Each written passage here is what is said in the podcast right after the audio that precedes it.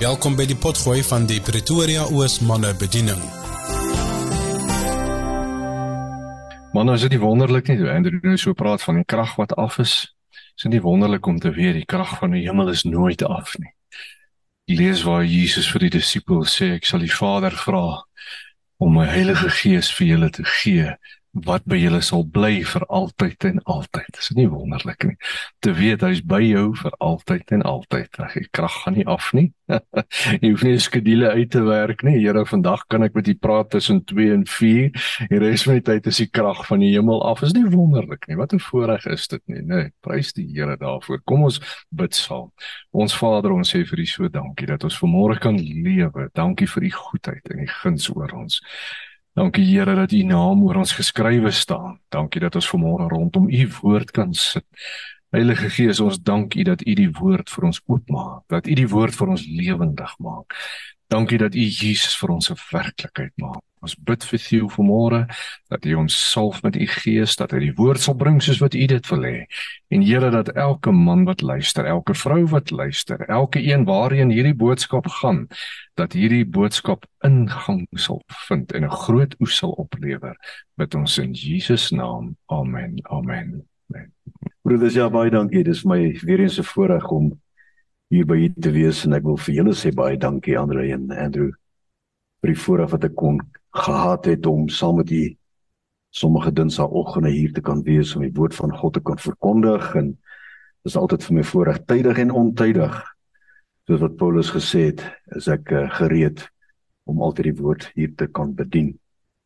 Nou vanoggend het uh, Andrew vir my gevra dat ek moet 'n bietjie gesels oor die onderwerp sleg en goed. As ek reg ja 2023 sleg of goed. Nou ek dink as ons daaroor moet praat, gaan ons baie lank praat. Weet oor die sleg en dan die goed. Ons het net oor daai koorvers gesing van uh Jesus wat nooit verander nie. Ek dink van die woorde Jesus never changes, dit reg.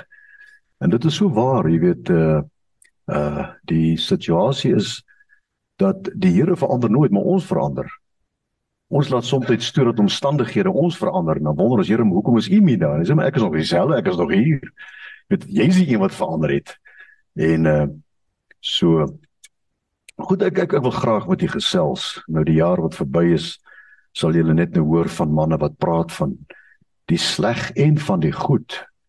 Ons kan nooit praat van die sleg as ons nie die goed uitbeeld en fokus op die goed nie.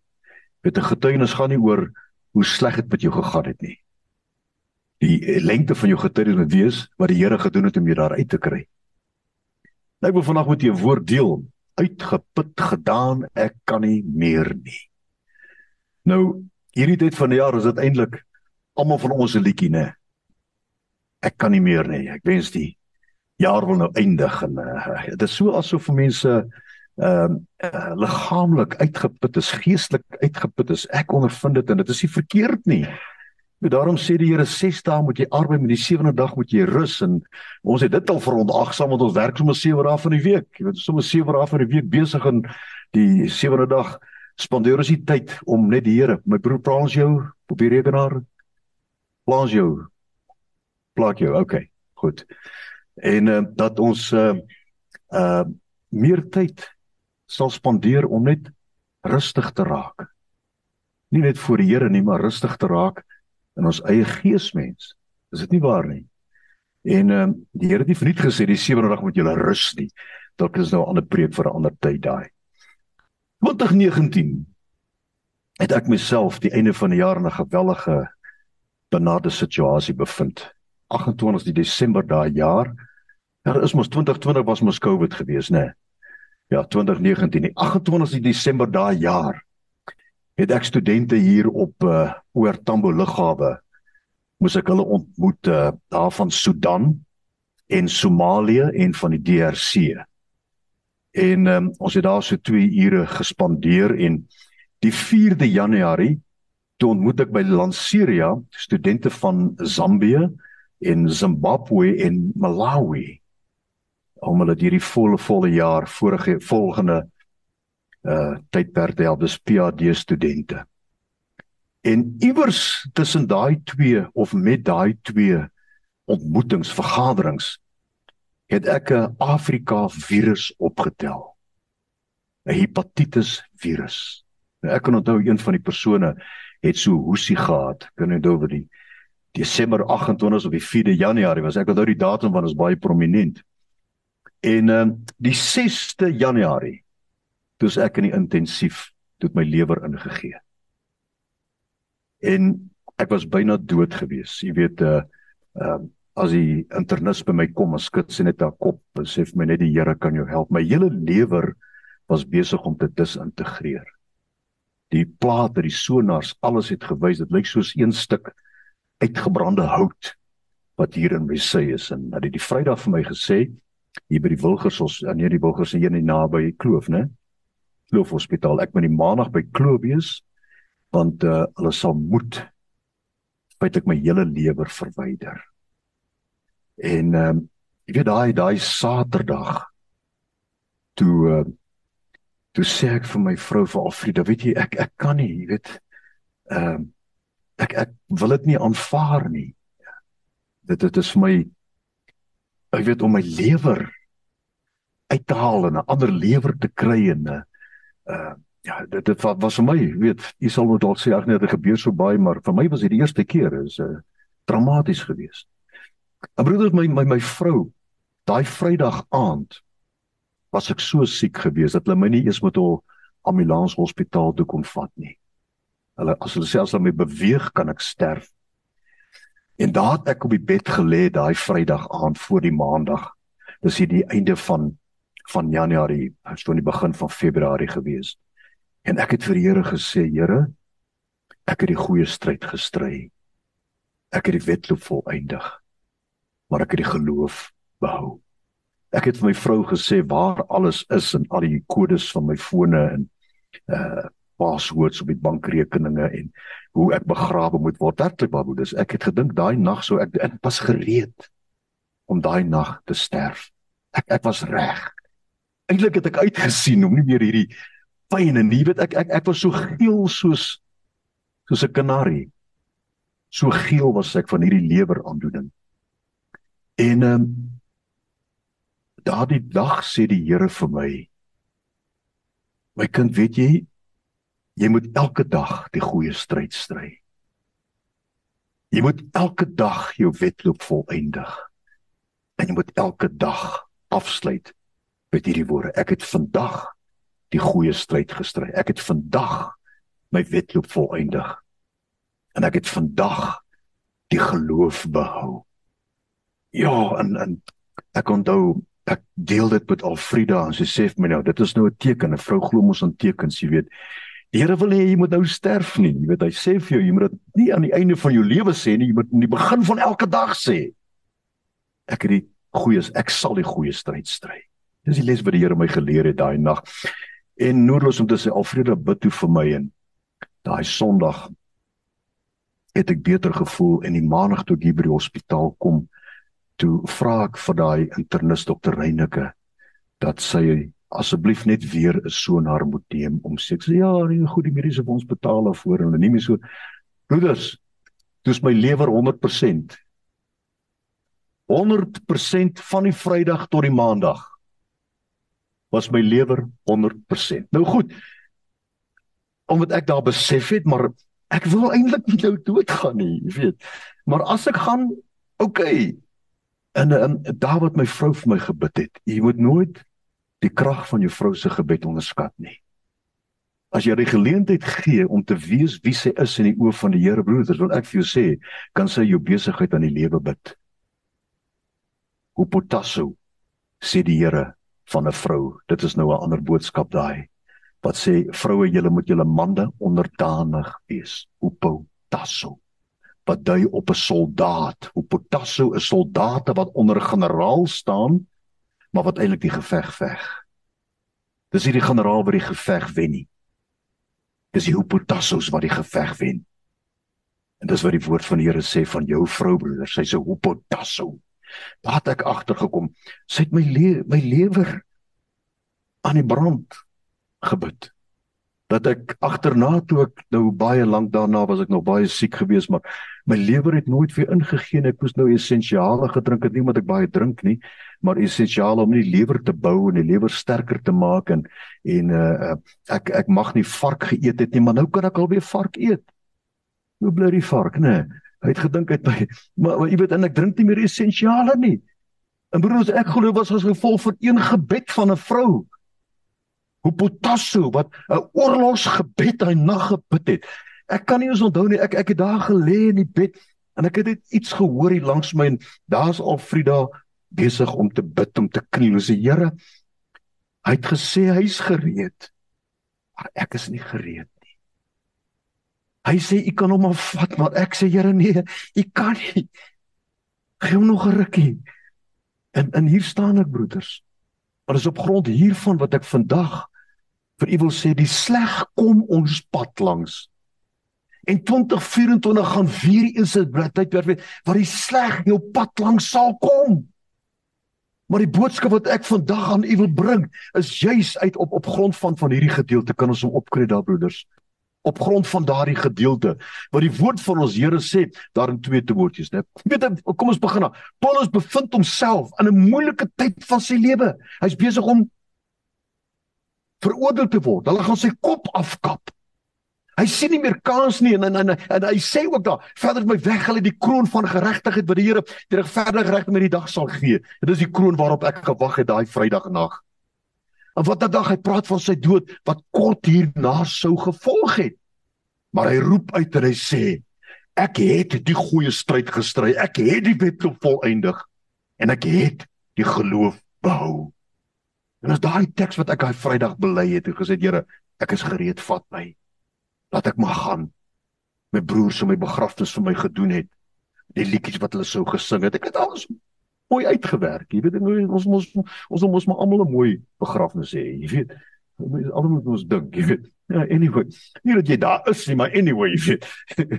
Ja, en dis daar waar die Here vir my gesê, "Nee my kind, Jy verstaan hierdie teks verkeerd. Hierdie teks is nie 'n teks aan die einde van jou lewe nie. Dit moet aan die einde van elke dag wees. Elke dag as jy terugkyk, moet jy sê, Here, ek het deur sleg gegaan, maar ek het die geloof behou. Dis presies wat hierdie teks sê. Die Here sê aan elke wat kyk my kind, aan die einde van elke dag moet jy terugkyk en uitroep, ek het vandag die goeie stryd gestry. Ek het vandag my wedloop volëindig en ek het vandag my geloof behou. En as jy so dag of elke dag so kan afsluit in 2024, wil ek vir jou sê, die sleg. Ek wil nie sê dit sal lekker word nie, maar dit gaan lekker wees om elke sleg te kan oorwin. Kom ons kyk 'n bietjie na daai woorde. Die woordjie goeie stryd gestry. Nou daardie woordjie stryd is agonizomai. Wat dui op moeilikheid. Dit hy presies agonizomai om deur moeilike tye te gaan wat pyn en foltering meebring broeders. En al die uitdagings wat jy gehad het in 2023 en wat op jou wag vir 2024 is agonizomai. Wees gereed. Moenie verbaas staan as dinge gebeur nie. Moenie dat dinge wat gebeur om jou jou verander nie. Jesus verander nooit. Ons moet ook nie verander nie. Ek moet die dag begin as hier ek sal vandag die goeie stryd stry. Ek sal vandag my wedloop volhou en ek sal vandag my geloof behou. Agonizomai. Die woordjie stry is agon in Grieks. Kyk wat beteken dit? Iemand wat ywerig en vurig weerstand bied in die stryd. Dit het arms op te gooi soos ek daai aand nie. Ek daar was soveel pyn en ek ek was gereed. Ek sê ek kan nie so lank gaan nie. Jou maar ons op te gooi gedie wat Here u ken my nie u wil nie hier het u verander Here hy sê nee jy het verander. Dit is belangrik dat ons hierdie twee woorde agonizomai en agon deel van ons 2024 maak broeders. Daar is probleme wat wag op jou. Die dief het gekom om te slag en te steel en te verwoes. Sê maar ek het gekom. Hy sê groter is hy wat in jou is as hy wat in die wêreld is. Hy sê daarom trek jy volle wapenrusting sodat jy staande kan bly. Hy sê weerstaan die duiwel en hy sal van jou wegvlug. Nader tot my en ek sal tot jou nader. Kan jy sien? Dis gegewes daai. Dis nie 'n vloek wat ek uitspreek as ek sê daar gaan probleme vir jou wees in 2024. Dis 'n gegewe. Jesus sê dit self. Daarom kom en daarom sê ons worstel tradisie die vlees se bloed die oormagte iewers nie. Hy sê maar daarom trek die volle wapenruste van God aan sodat jy staande kan bly. So wees gereed om in jou agonitsomai te agon. Om op te staan en te sê man ek sal vorentoe beer. Ek sal soos 'n soldaat beklei teen die magte. Weerstaan die duiwel en hy sal van jou af wegvlug. Hy praat van die swaard van die woord. Hy praat van die skild van geloof. Hy praat van daardie agon stryd waarin ons betrokke sal wees. Wat jy sê Here, kom wat wil. Ek is gereed want ek is 'n soldaat vol geklee met die wapenrusting van God. Dan gaan hy verder. Ek het die wedloop volëindig en die Paulus bring baie keer van die wedloop na ons toe, né? Uh, daar in Korintiërs praat hy van die wedloop. Elke dag is 'n wedloop, broeders. Dis 'n wedloop betrokke en daardie woordjie wedloop is die woordjie dromos wat dui op 'n uitmergelende uitmergelende voetresies teen ander deelnemers wat jou wil elimineer. Piet al 'n maraton gehardloop. Ja, jy weet dis uitmergelende. Maar wat hou jou staande? Jy wil oor die eindstreep kom. Jy wil daai medalje kry. Jy wil terugkyk en die oomblik as jy opgegee het en daai voertuig geklim het. Daai oomblik as jy in 'n voertuig kom as jy teleurgesteld in jouself. Here sê dromos, jou lewe is dromos. Dis 'n uitmergelende wet en jy wat jy nou beleef hier in die einde van die jaar kan sê ja, amen, Here, was uitmergelende jaar gewees. Ek het aanvalle trots. Dankie dat ek vandag nog hier kan sit. Ons ons voel moeg, jy weet, en, en daarom moet ons ook ons rus vind in hierdie tyd en sê Here, dankie Jesus was vir my gebore. Daarom sal ek gereed wees vir 2024. Dit beteken uitmergele. En dan 'n deelnemers Paulus sê ek slaan nie soos iemand wat in die lug slaan nie. Ek het dit al met u gedeel. Hy praat van hierdie drommels ander deelnemers wat jou wil elimineer. Dit gaan nie oor die eerste plek nie, dit gaan jy kom alleen by die eerste plek uit. In daardie tyd was die drommels 'n bloedige geveg gewees. Die deelnemers het geen klere aangetree nie. Sommige net velle om hulle voete vir die dorings en so aan. Maar al wat hulle gehad het, was hierdie tot en met hulle elmboog wat was was 'n 'n 'n leer band gebind met skerp voorwerpe hier aan die binnekant. En as iemand by jou verby wil hardloop, dan jy die reg gehad om daai persoon te elimineer.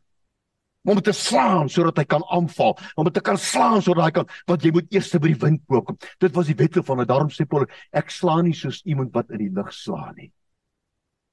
Ek slaan raak. Want die duiwel gaan baie dinge stuur. Hy gaan baie elemente en soms is daai elemente mense. Nie wat jy moet slaan met die vuiste nie, maar om geestelik te sê Here, hierdie persoon sal nie by my verbykom nie. Ek gaan nie toelaat dat hierdie persoon my beroof om my wedloop te volëindig nie. Want dit gaan oor die wedloop wat volëindig word. Gewoonlik was dit net een persoon wat oor die wedloop gewensstreep gegaan het. Bloedbeloop. Uit mergelend stukken kruip daai persoon oor die wet, maar hy het gewen want hy het almal geëlimineer wat hom wou elimineer. Slaan nie soos iemand wat die lug slaan nie. Ek slaan raak en Satan probeer elke wedloop in jou lewe, jou finansies, jou huwelik, jou gesondheid, jou hele lewe, jou denke, alles probeer hy voor jou kom en hy probeer jou nie wen nie, hy probeer jou elimineer. Hy het kom te slag en te steel en te verwoes. Dis die drommels, Here, maak nie saak wat voor in hierdie drommels van vandag. Ek is gereed, Here. Ek is bekleed met die wapenrusting. Satan, ek is reg vir jou. Mm rol vir hom pappa en sê vir hom ek is reg.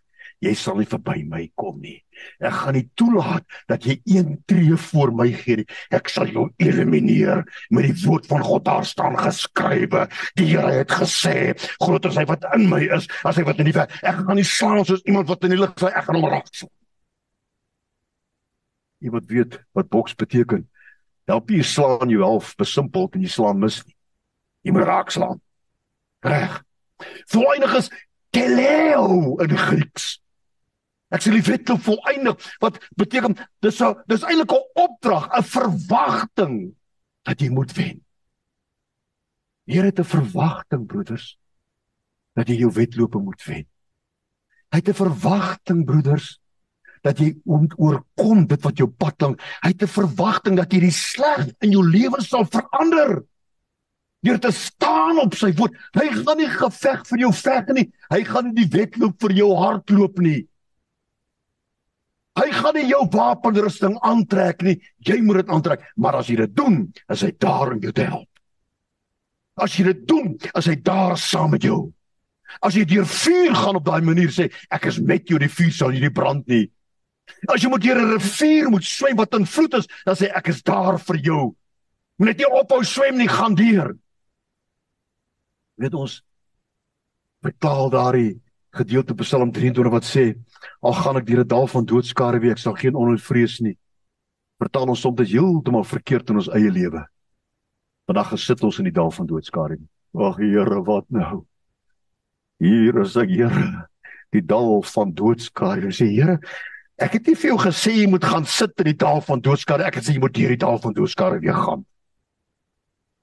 Baie keer gaan sit ons in ons verleenthede. Baie keer gaan sit ons in ons ergernis, baie keer gaan sit ons in ons ongeloof en ons vrese en dit wat ons verloor het, ag nee Here, hier sit ek toe en sê die Here, maar ek sit nie saam met jou nie. Ek kan net saam met jou beweeg. Dis die geheim van Christendom. Kom wat wil. Die Here is met jou. Ek het die wedloop volëindig. Ek het die stryd gestry en ek het die geloof behou reg. Ek het vandag my geloof behou. En daardie woordjie behou is eintlik 'n pragtige woordjie. Dis tereo in Grieks. Wat dui op 'n goed opgeleide garnisoen van soldate. Hulle is opgelei om met hulle lewe iets te bewaak. Hierdie soldate staan net wag. Hulle staan nie wag om te kyk of iemand by die kamp inkom nie. Hulle staan wag op iets wat uiters uiters belangrik en uiters uiters kosbaar is. Dis die enige soldaat sê, "Oké, jou straf is jy moet vanaand wag staan nie." Hierdie was 'n garnisoen teleo. Al wat daai soldate doen, hulle het geweet, hulle is geoefen mentally, geestelik, liggaamlik is hulle voorberei om dood te gaan, om dood gegooi te word of gesteek te word vir dit wat hulle oppas, maar hulle pas dit op met hulle lewe.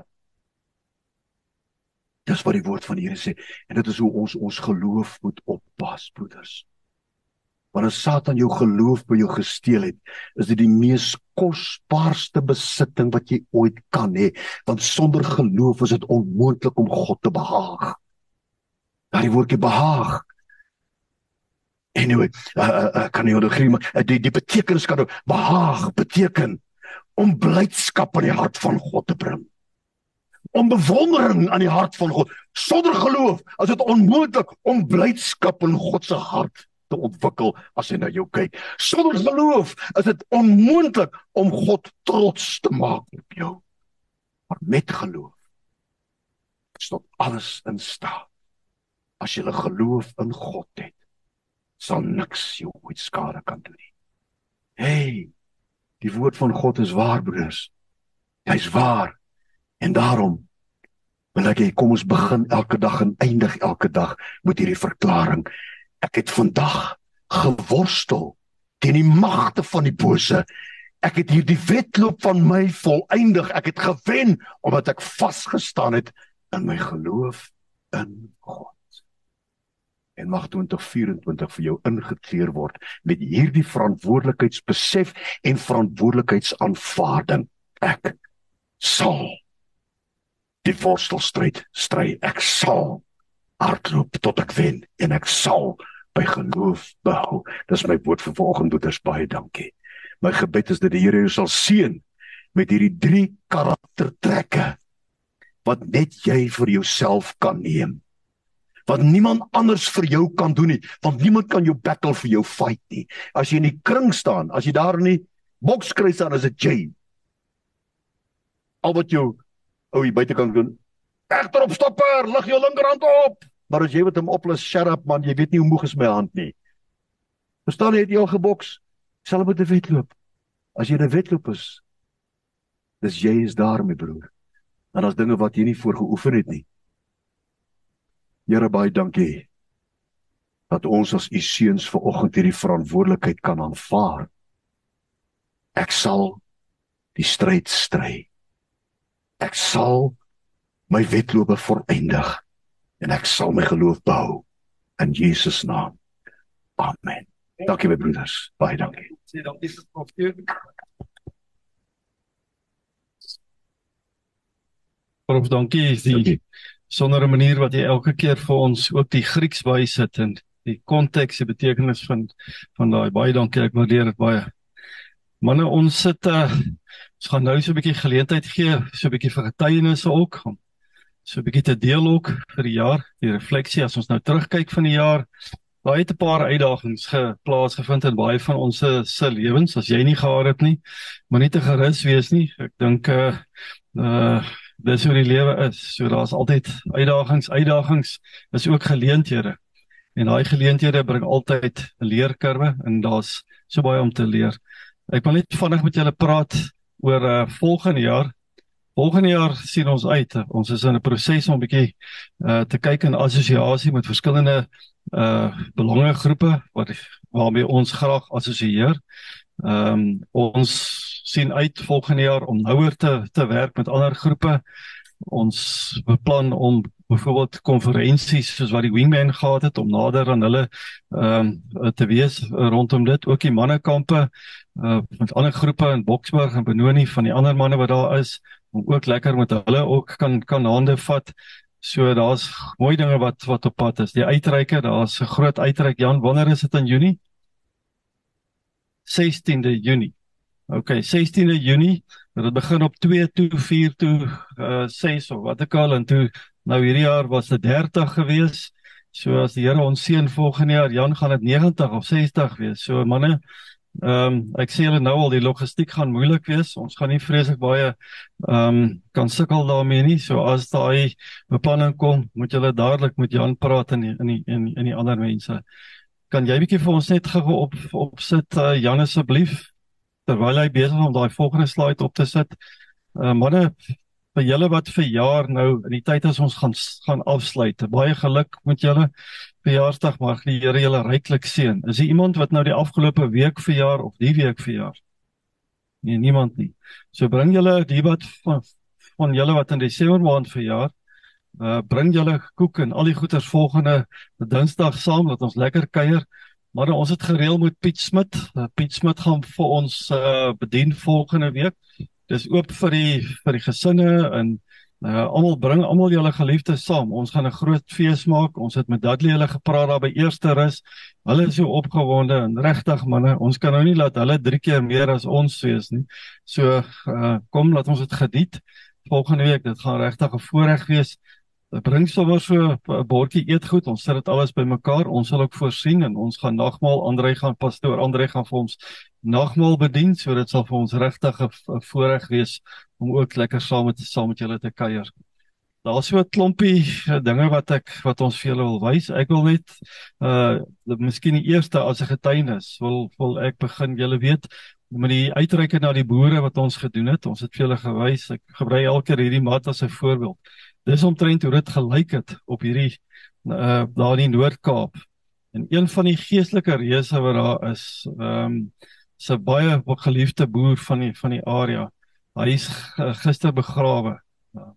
Hy het um, probleme met sy hart gekry, hy's rel relatief jonk, hy's maar 61 gewees en toe het hulle gewag vir die mediese fonds want hy het 'n pas ander geur uh, gekry het en die mediese fonds het so lank gevat. Hy het hierdie week gegaan vir die toetse weer 'n keer af Kaap toe en toe sê hulle vir hom nee, dis reg, ek kan nou kry. En toe by die plaas kom toe sy toe sy oorlede.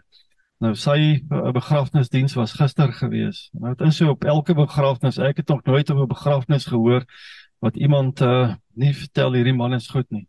Maar Gous was regtig 'n besondere uh, mens gewees. Hy was 'n leier in sy in sy gemeenskap gewees.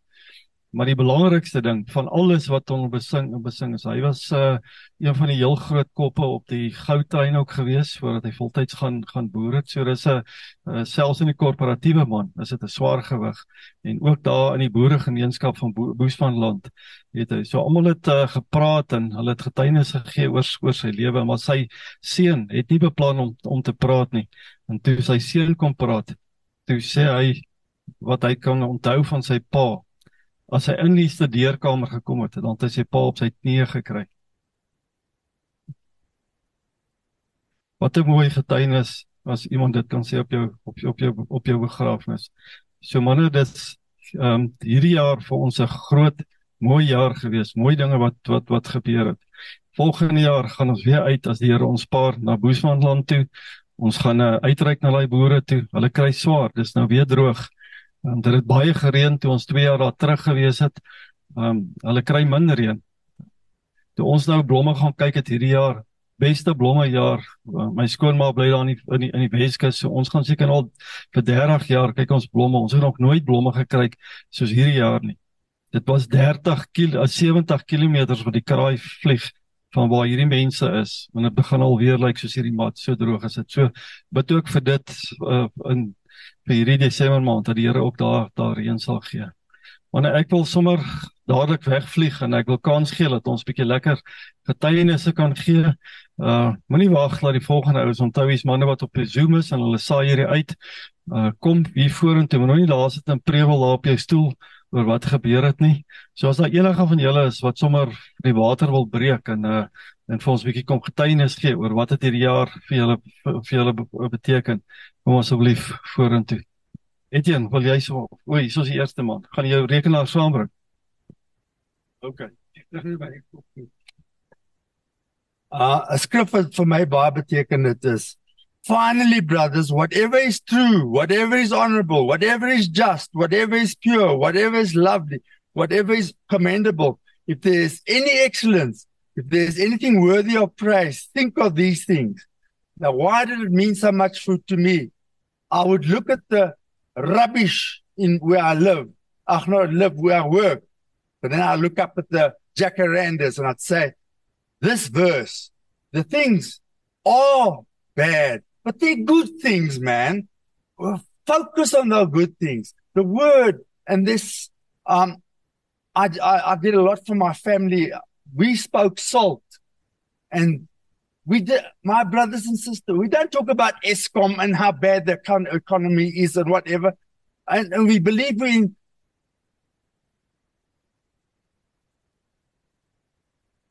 the uh, state falling apart and uh, my property becoming valueless because I know God um, has a word and it's in here and it's got nothing to do with the economy. And that's what I want to say. Okay, baie dankie. As hy blessings. Etienne, wil jy iets sê? Ja, dankie Andrew. Dis uh die tweede keer in 'n week wat ek die geleentheid kry om uh te getuig. Ekskuus. Net van my dankbaarheid vir die jaar van 23 2023 en net vir 'n bietjie konteks vir die van julle wat my nie ken nie. Ek het die Here geken. Ek het nie die Heilige Gees geken tot 14 maande terug nie. Jy weet ek ek dink 'n nuwe gelowige wat dit geleer het is eintlik soos 'n ek wil nie sê 'n klein kind nie, ek moet eintlik sê soos 'n klein hondjie, nee, jy moet hom aan 'n leiband vashou. Laat jy hom naby kan hou want die die highs is high en die lows is low. En my getuienis is dat in 2023 as ek nie ingeskakel was by hierdie kerk nie, by die liggaam van Christus nie, by 'n selgroep nie, by hierdie manne bediening nie, dan sou ek nie hier gesit het vandag nie. En ek sou verder weg gewees het. So my vergelyking wat ek kan tref vir dit is dis om jou lande te wil gaan ploeg met 'n klein graafie, nê. Jy het eintlik 'n back actor agter jou, maar as jy dit nie weet nie, dan dag jy sukkel. Ek dink jy kan dit doen, maar jy gaan lank vat en jy gaan sukkel.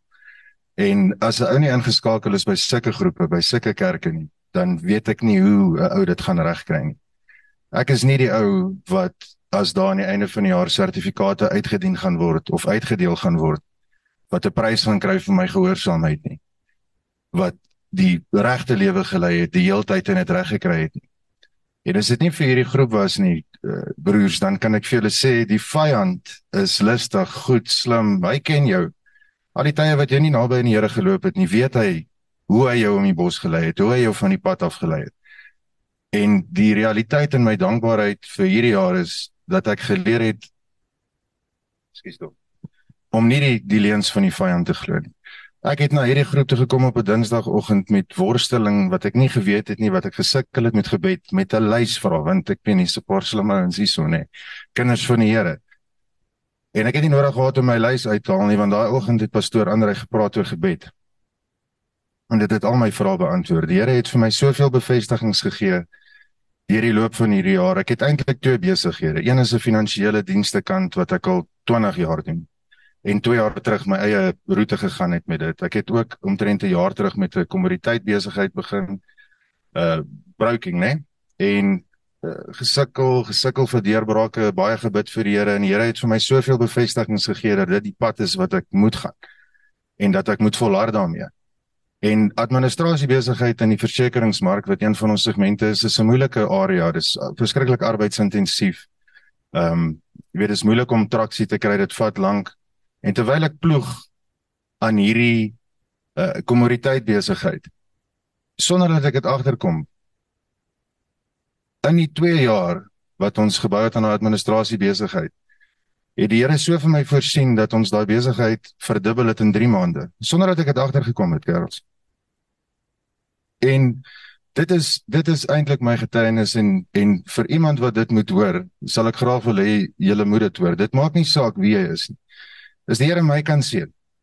As die Here my kan leer, as die Here my hand kan vashou, as hy vir my bevestigings kan gee, die koning van die wêreld, worry genoeg om oor my vir my bevestigings te gee en sy liefde vir my te wys. Dan wil ek vir jou sê dit maak nie saak wie hy is nie of wat jy dink jy het verkeerd gedoen. Jy bely jou sonde en lewe naby aan hom. En ek wil net sê alle glorie aan hom, prys sy naam. Baie dankie Etienne. Uh Wanneer daar soveel ander mooi getuienisse ook van manne wat nie is nie wat uh, as die Here wil volgende week ons afskeid hier sal wees. Uh Dif uh hy en sy vrou Ronel, hulle is voltyds in die bediening. Dif hulle het ook 'n liefde in die Noord-Kaap om uit te reik na die verskillende plekke toe. Die begin van die jaar was Dif hulle in die Noord-Kaap gewees op 'n uitreik in die oggend toe hy die Saterdagoggend die manne moet moet toe uh bedien. Toe kon hy nie staan nie lang storie kort te maak, 2 weke daarna wat hy teruggekom het, hulle is hulle is vinnig terug. Uh, en toe het hulle sy bene geamputeer. Uh David nou weer, hy is in 'n herstelpad. Hy is nou met die protese, sy mediese uh, versekering wil dit nie uh, toekeer toeken nie. So dis eintlik hartseer dat mense altyd so sukkel, soos ek net nou gesê het met gous ook. Ehm um, Maar hy gaan volgende week gaan hierso wees um, en dis ook 'n wonderlike getuienis. Hy stap al. Duf gaan hierso ingestap kom by daai hy's opgewonde om volgende jaar weer te gaan na die Noord-Kaap toe om om weer daai manne te te gaan bedien op die gebedsgroep en dis dis 'n ander ding wat ek vir julle wil sê. Manne moenie terughou. Gee hulle gebedsversoeke. Moet asseblief nou nie bid laat of vra dat ons nou bid vir die buurman se kat wat so skree in die aand of so nie. Was dit regtig vir jou uh, weghou van van jou seun met die Here is uh, stuur daai boodskap deur maar ons praat van van regtig probleme huweliksprobleme werkswerkloosheid of gesinne of wat wat ek al. Daar kom mooi getuienisse. Uh hengstorm wat ehm um, op volgende week se Here wil hier gaan wees. Hy het kolonkanker gehad. Die Here het hom deur dit gedra. Hy is hy is in rehabilitasie. Hy was verlede week het hy gegaan. Hulle het hom 'n klomp toetse gedoen. Hy's genees Ehm um, prys die Here, vreek hulle is genees. Uh die ander boer wat ons voor voorbid, wat julle ook weet is Louis Maree. Louis was gister weer uh vir die hoeveelste keer, hy het nou al 7 jaar kolonkanker. Hulle het al sy long weg weg is een long weggesny, sy maag is al weggesny. Ek en ander het hom het hom besoek. En ek gebruik elke keer die die die vergelyking van Louis as ek praat, dan sê ek as ek hom praat en daai oë van hom is soos 'n soos 'n slang se, nie. Nie bitterheid nie. Hy lus vir lewe. Hy hy wil lewe. Hy wil vol dinge doen. So ek eer hom ook vir vir die manier wat hy ook sy sy sy kruis dra. Maar nou ons ons kan nie die hele tyd laat elke ou tweede dingetjie elke keer as Malema iets sê wat nie lekker is of of daai dan dan ons appelkaart nou om om omgekeer nie. Ons het soveel om dankbaar te wees. 'n mooi ding wat gebeur het uh, met uh Andre se afsluiting van die business meeting. So by the way, volgende jaar wil ek julle aanmoedig. Dit is een keer per maand, die laaste donderdag in hierdie selfde lokaal uh vir besigheidsmense. Geweldige goeie woord, goeie sprekers en alles om julle te bemoedig in julle in julle besighede. Maar daar het ons geleentheid gekry om te sê elkeen vat net so 4 minute. En ons sit net 'n bietjie en dink waaroor kan jy dankbaar wees? Want as ons net daai tyd vat en ons dink net dankbaar, voeltjies net, of dit nou winter is en is hoe koud. As dit tyd is wat die son opkom, dan is daai voeltjies. Ek het nog nooit 'n voeltjie gehoor. Miskien daar by julle, maar by ons, hulle chirp opgewonde. Maak nie saak of die bulle verloor het en of die springbokke verloor het, hulle is altyd happy. Dis wat die Here wil hê. Ons ons moet net vrolik wees. Met maar is daar nog iemand. Ek wil nog iemand daar sê. Eens kom. Kom gou asseblief. skielik wat al die tyd maar iemand moet hierdie hoor en ek probeer net gehoorsaam wees. Die een ding wat ek met julle wil deel wat ek dink ongetwyfeld ontsettend belangrik was in in in my jaar is om te bid vir my vyande. Ook 'n les wat ons hierso geleer het. En die deurbrake in besigheid is nie coincidental dat dit gebeur het vandat ek dit begin doen het nie. So ek wil julle aanmoedig en aan julle getuig die effek wat dit gehad het vandat ek vir my vyande begin bid het vir almal wat dalk my ag as hulle vyand. En ek hoop die persoon wat dit moes hoor hoor dit. Dankie. Maar daar is so uh, twee goedjies wat ek wil noem. Eerste een is uh Andrew het vir my gereël dat ek die bakkie wat ek die, die werk mee doen een keer 'n maand gratis brandstof kan kry en die ou se ehm um, garage is in Linwood uh, Linwood Littleton Littleton nou ry ek die oggend nou dit is 'n is 'n hele paar kilometers so toe en ry uit op uh Solomon Slangu en dan oorbrug jy ehm um, die N1 ja dan dan's daar 'n off-ramp wat fonteine toe gaan en net langs hom is 'n opren, ekskuus my Engels, uh wat van Johannesburg afkom en daar's 'n man wat in 'n grys BMW kom.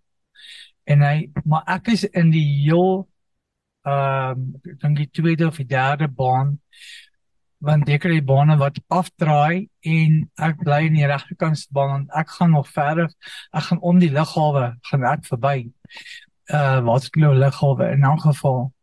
Maar ek sien nie in my in my uh kanspeeltjie hier agter my kom 'n kombi met 'n groot uh waarop met die spoed van wit lig verbygejaag. Ek is op my baan, my spoed is reg. Ek ry hoe ek moet ry.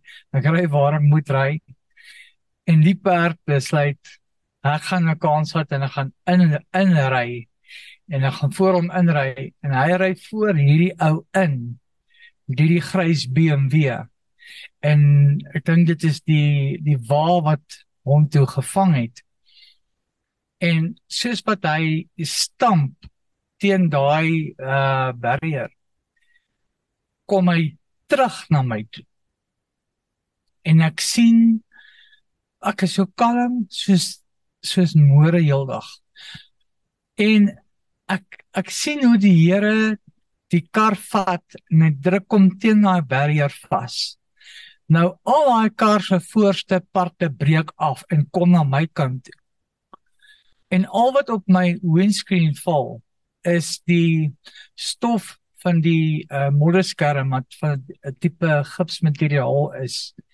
En ek is daar deur en ek sê Here bewaar hierdie mense en en wees saam met hulle en uh, ek ry in toe ek 'n entjie gery het toe herinner die Here my in Psalm 91 of vol daar 1000 aan jou linkerkant en 10000 aan jou regterkant niks sal jou tref nie en ek ek, kry so hoendervleis en ek kom daar aan die kant uh in die ons besig die eienaar is besig om te praat met 'n ander boetie wat vir hom bid wat al 'n paar keer hier was en ek vertel dit vir hom en hy raak so bewoe. So dit moes gebeur het sodat ek dit oor kon vertel het sodat dit dit vir een persoon geraak het. Jy weet of ek stop by die petrol uh stasie en ek gooi petrol in en dan kom kom die ou en dan kyk ek dadelik nou in die name tag. Dan sê ek vir hom, "Hallo John, hoe gaan dit?" En dan sê ek vir hom, "Mees, weet jy wat ek het wonderlike nuus vir jou. Ek het die Here het dit vandag met my gedeel." En gaan lees daar in die Bybel. Dit staan daar in die Bybel. Het jy nog 'n Bybel?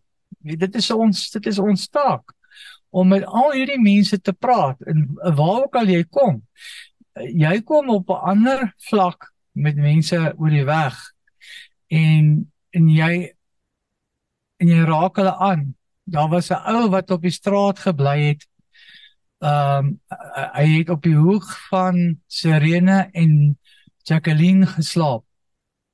As ek daar verbykom, dan gee ek vir hom so twee of drie pies en uh 'n paar uh croissants en twee of drie brode en hy is altyd dankbaar om die kos te kry. Dan kan jy sien hoe lê hy weg hy kos van dit lanklaas geëet. Maar hy was hy hy hy was ehm um, drug user ook. Hy dit hy moes iets gebruik om net die nag te kom. En ek en dan gooi ek brandstof in en ehm um, ek stop daar en hy sê daar ek sê vir hom, "Hoorie sou wil jy wil jy jou hart vir die Here gee?" Hy sê ja. Ek sê jy het jy al jou hart vir die Here gegee en het al jy het jy al 'n ontmoeting met hom gehad? Hy sê nee, my wil baie graag.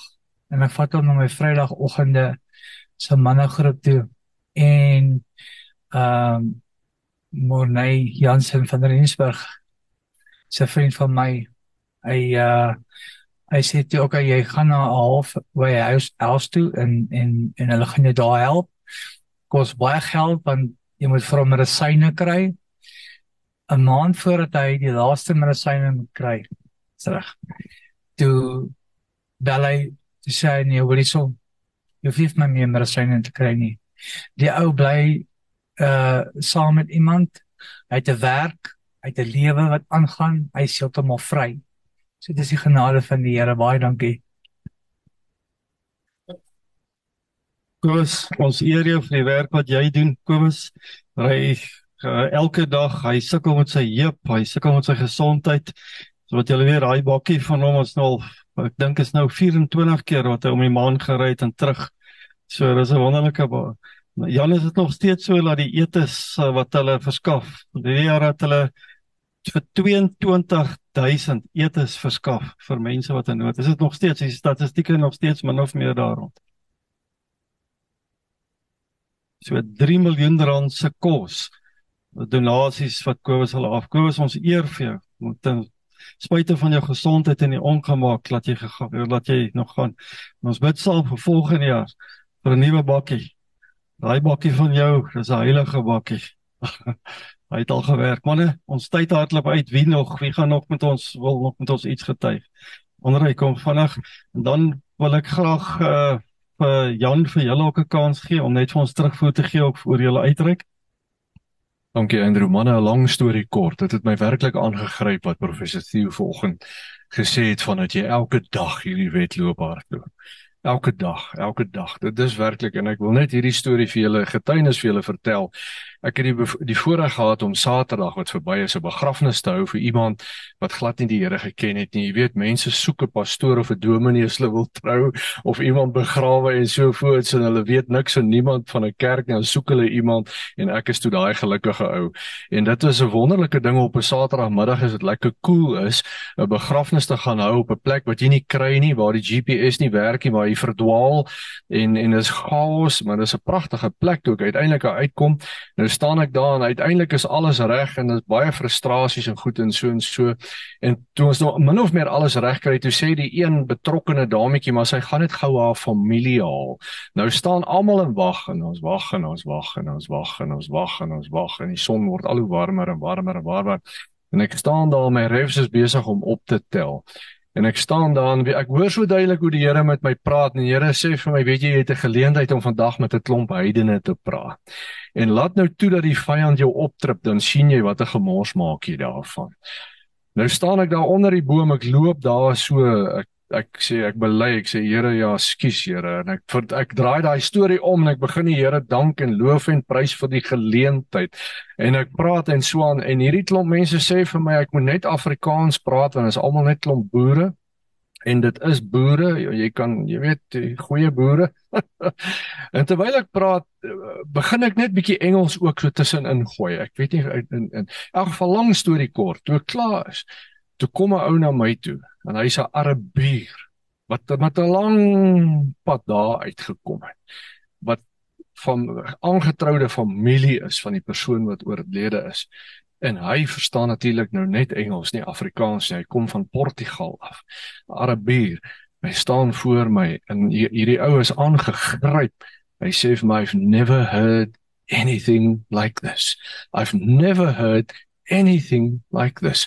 En ek besef die geleentheid wat ek gehad het om vandag in daai man se lewe in te praat.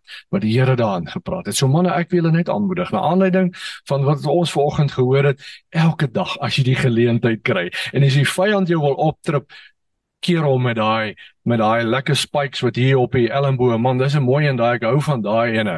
En keer hom en doen iets wat jy daai aand kan sê Here ek het vandag die wedloop gehardloop. Ek het dit volëindig. Ek het gedoen wat u wil hê ek moet doen want elke dag is kosbaar vir die Here. Amen. Dankie. Jan wil jy eens uh, Joshua gou kom nog gee hulle vir ons ook so 'n bietjie terugvoer van julle uitreik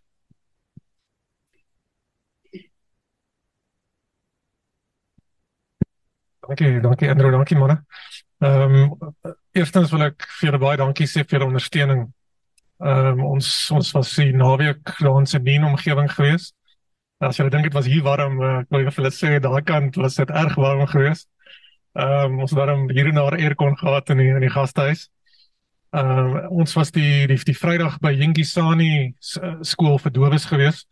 Jan het laat my baie dink aan aan Kapota. Ehm um, die die die opset is baie dieselfde. Is ook 'n koshuis. Die kinders kom van ver af. Ehm um, die die die enigste skool vir dowes is eintlik in Pretoria en dan is daar een in Sydney. En ehm um, dit was uh, besonder geweest daai die, die mense kry maar baie swaar daarso. Ehm um, en en hulle kom weg met wat wat hulle het. En ons kon daarso boekies uitdeel en ook ehm um, Nuwe Testamente vir elke kind kon ons uitdeel. Ehm um, en toe die die die Sondag was ons by 'n gemeente gewees uh, in Parare wat uh, was 'n village uh, so eentjie buite Tsenin. Ehm um, en ek dink Joshua sou 'n bietjie meer sê daarvan maar die die pastoor het my gisterand gebel en dis en ek my getuienis. Ehm um, en hy wil vir julle almal baie dankie sê die wat vir ons gebid het en die wat Bybels geskenk het en finansies bygedra het. Uh ons kon hy sê hulle met daai Bybels wat ons gevat het kon hulle vyf gemeentes met Bybels bedien en uh, soos is regtig uh, hulle is hulle is baie baie dankbaar geweest. So baie dankie vir vir elkeen van julle. Dankie dat uh, die pastoor van daardie Ferrari het my groet gegee om net 10 minute kan sê. So ek het 'n bietjie en uh oor gepraat in uh, Handelinge 12 en wat Petrus was en Petrus en daai gemeente. Nou uh ek kan nie gaan nie daaroor uh, uh, praat nie. Ook en, en dit kom by my dat uh uh by uh met Matteus 25 vanaf vanaf vers 35 het word sê Jesus sê ek was honger net my nie kos gee. Ek was dors en dit. Ek was sonder klere was en en ek was siek ek was in en dronk en dit. So 'n vrou Jesus wanneer het ons gesien honger dors en dit? En dan Jesus aan antwoord die die die, wat gedoen het. Er is op die regte hand Nee, die regte die, die regte hand beteken die gelowiges, die wat eintlik eh uh, gehoorsaam is, die, die woord glo, die die die Here vertrou en hulle doen wat eintlik hulle moet doen, eintlik regtig. So so hulle sê nee, wanneer het ons gesien, Here, wat hulle doen vir hierdie kinders, hulle doen vir vir my. So eintlik baie mense en uh, baie mense uh, doen, maar nou wat ek die die die die die vyand kom sê nee jy doen dit uh, vir hierdie mense. Nou as jy daai daai mense het van ek doen vir die hierdie mense, jy sou later gaan moeg raak van van doen. Want die persepsie sê jy doen vir die hierdie mense. Nou maar as jy doen wat jy doen en weet regtig dat jy doen vir die Here, jy gaan nie moeg raak nie. Jy dan nou opsit daai video toe. Baie dankie Andrew. Ek wil maar net dankie sê uit my hart uit. Hierdie jaar was 'n groot jaar vir Willie en die wenspan by die skole. Ehm um, en die dankie wat ek wil sê is vir julle dat ek 'n ondersteuningsnetwerk het van manne wat saam met my bid waar ek kan kom sit onder die woord waar uh waar die Here vir ons bevestiging gee vir die pad vorentoe, waar die Here ons versterk, waar die Here ons opbou.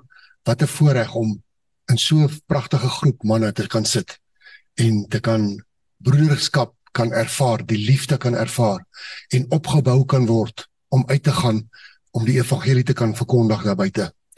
Ehm um, die Danville kinders, die Boksburg kinders is weer op pad. Daar's weer twee kampe op pad in Desember. Uh laerskoolkamp oor 2 weke en dan die hoërskoolkamp ook op pad. En uh ja, ons het weer 'n geleentheid, nog 'n geleentheid om liefde te gaan saai en kinders vashou en vir hulle te sê pappa God is lief vir julle en julle is spesiaal. Julle het 'n pa, hy's in die hemel en hy woon in julle harte. En uh wat 'n voorreg om die kinders te bedien. Dankie vir julle elkeen. Dankie dat ons hierdie pad nog gaan stap. Volgende jaar is 'n groot jaar. Ons is opgewonde oor volgende jaar. Ons het krag. Ons tree nie af nie, ons tree aan. Amen. Baie baie dankie. Baie seën ook vir jou met die kampe. Manne, as daar van julle is wat wil uh, uh saai vir daai kampe, dis vir minder bevoorregte kinders. Die meerderheid van dit dit word gesponsor. So ehm um, julle het die rekening dit. Ons stuur dit vir julle deur. Uh sê dit ook Willie. Ek dink aan daai kere wat ons daar by die kleuterskool in Danville is, hoe daai kleintjies sing. Ek sê sê ek kan enigiets probeer nie, maar ek as ek net Willie se se gitaar kan dra dan dan sê ek ook belangrik want dit, al die oë is net op op Willie. Ek dink ons gaan afsluit met 'n met 'n laaste ding. Ehm um, en Jan het sluit aan met die uitdrukke van van Zimbabwe, al die mooi dinge. Ons het nie tyd om weer daaroor te praat en ons stel baie keer julle gesels ook daar. Maar daar het een ding gebeur en dit is daai liedjie van uh, kyk hoe mooi die Here my gemaak. Daai blinde kinders nê. Nee, as daai liedjie speel, hulle het so 'n lekker groot JBL speaker gehad nê. Nee. Daai blinde kinders, hulle kan nie Afrikaans verstaan niks nie. Maar daai moves wat hulle maak met daai Nou een van die van die manne wat saam gewees het is uh oom Jan Sleebush. Hy het al oor die 900 keer die Jesus film deur Afrika gewys. En hy het ook half moeg geraak. Hy het gedink is nou tyd om om af te tree of uit te tree van daai. En hy gaan op daai en uh dit raak hom aan en hy besef nee, daar's iets so so slaam maak nie. En die manne van van die duet gemeente, pragtige manne Roan hulle en die ouens wat saam JC hulle, hulle begin daar in die Vrystaat by Botawil en al die ander plekke. Begin hulle in die in die nedersettings ehm um, begin hulle nou die die Jesus film te wys. Manne daai ding sprei soos 'n veldbrand. Uh volgende jaar gaan hulle vir Joenskroon. Hulle het al daar ons uh swaar hulle boer daar by Vredefort het hulle dit ook gewys. En uh een van die dinge wat hulle nou gedoen het met daai span die uitreike was nou by Magaliesburg gewees. So ek gaan gou vir julle 'n video wys daar van wat daar gebeur. Dis kinders wat hulle ken nie Afrikaans nie, maar ons kan oor grens kan ons kan ons regtig mense bereik net deur Jesus in ons in ons harte en ek dink ons gaan sommer met dit afsluit as as 'n mooi getuienis as jy dit vir ons kan speel Jan. Die het my nooit gemaak.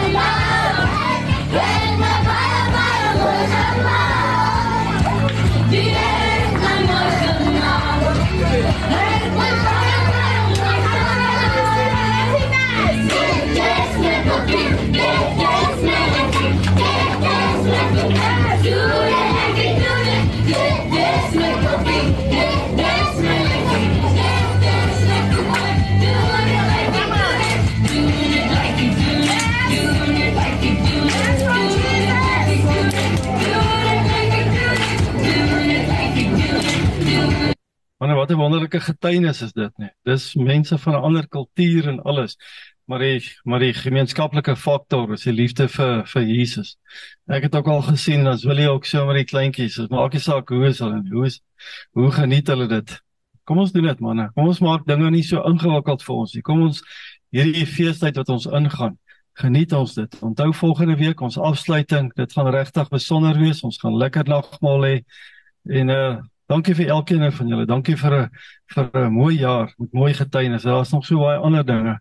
Volgende jaar wil ons meer ge geleentheid gee dat ons sommer net op 'n oggend die manne net spontaan kans gee om om lekker te kan getuig. Ek eer elkeen van julle vir julle bydrae hierso en uh, kan ek sommer so met die hande sien Wie van julle gaan julle gesinne saambring of julle vrouens en daai?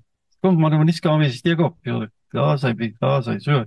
Ja, ons gaan hierdie hierdie saal lekker volmaak volgende week en prys die Here. Kom ons sluit af manne. Ek wil vanoggend vra, kom ons sluit af met die drie amens. Dis nie 'n snaakse ding nie.